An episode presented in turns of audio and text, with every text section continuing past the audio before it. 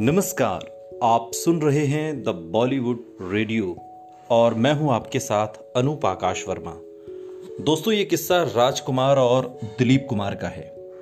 Bollywood actor राजकुमार और दिलीप कुमार के आपसी संबंध बहुत अच्छे नहीं थे।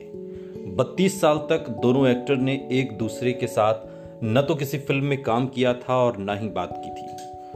फ़िल्म सौदागर में काम करने के दौरान इनके बीच की खटास को सुभाष घई ने कम करने की कोशिश की थी। और यही वजह है कि दिलीप कुमार, राजकुमार से उनके अंतिम समय में उनका हालचाल पूछने गए थे। इस मुलाकात में राजकुमार ने कुछ ऐसा कहा था कि दिलीप कुमार की आँखें भर आई थीं। राजकुमार ने अपने अंतिम दिनों में बहुत तकलीफ़ सही थी। कैंसर की वजह से उनके दिन बहुत कष्ट में बीते थे। बावजूद इसके, राजकुमार की ज़िंदा दिली कायम थी। उनकी बात करने की स्टाइल और बेबाकी उनके अंत समय तक उनके साथ बनी रही। दिलीप कुमार को जब ये पता चला कि राजकुमार बहुत बीमार हैं तो वो उनसे मिलने उनके घर पर गए। राजकुमार ने जब दिलीप कुमार को अपने घर पर देखा तो वो बहुत खुश हुए और अपने ही स्टाइल में उन्हें बुलाया, अपने ही स्टाइल में उनका स्वागत किया। राजकुमार ने दिलीप कुमार को कहा था, लाले, मेरे घर में तुम्हारा स्वागत है. दिलीप कुमार ने उनकी बीमारी का जब हालचाल पूछा तो राजकुमार ने अपनी ही स्टाइल में अपनी बीमारी का बयां किया।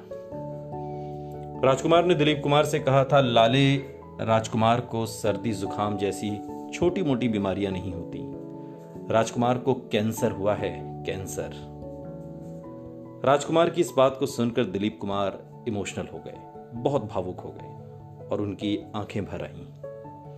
आपको बता दें कि राजकुमार को गले का कैंसर हुआ था और अंत समय में इस बीमारी की वजह से उनका बोलना भी मुश्किल हो गया था। दिलीप कुमार उनकी बेबाकी और अंदाजे मया को देखकर हैरान रह गए थे।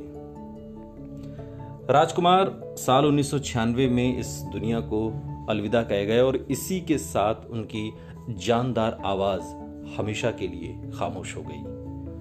राजकुमार 50 के दशक से लेकर 90 के दशक तक फ़िल्मों में सक्रिय रहे।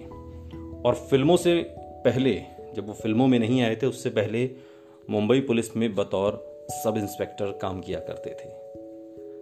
अब ये विडंबना कहिए, इत्तेफाक कहिए कि राजकुमार, जो अपनी आवाज़ के दम पर बॉलीवुड पर उन्होंने राज किया, राजकुमार जैसी रोबीली आवाज़, न किसी की हुई और अब, अभी तक तो किसी की ऐसी नहीं है।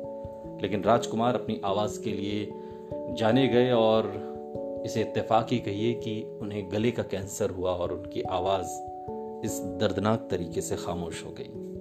क्या आपको भी लगता है राजकुमार जैसी आवाज़ आज किसी की है? या कोई ऐसा एक्टर है जिसे हम कह सके कि हाँ ये अपनी आवाज़ के लिए जाना जाता है? मुझे तो नहीं लगता।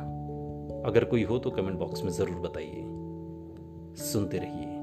द बॉलीवुड रेडियो सुनता है सारा इंडिया।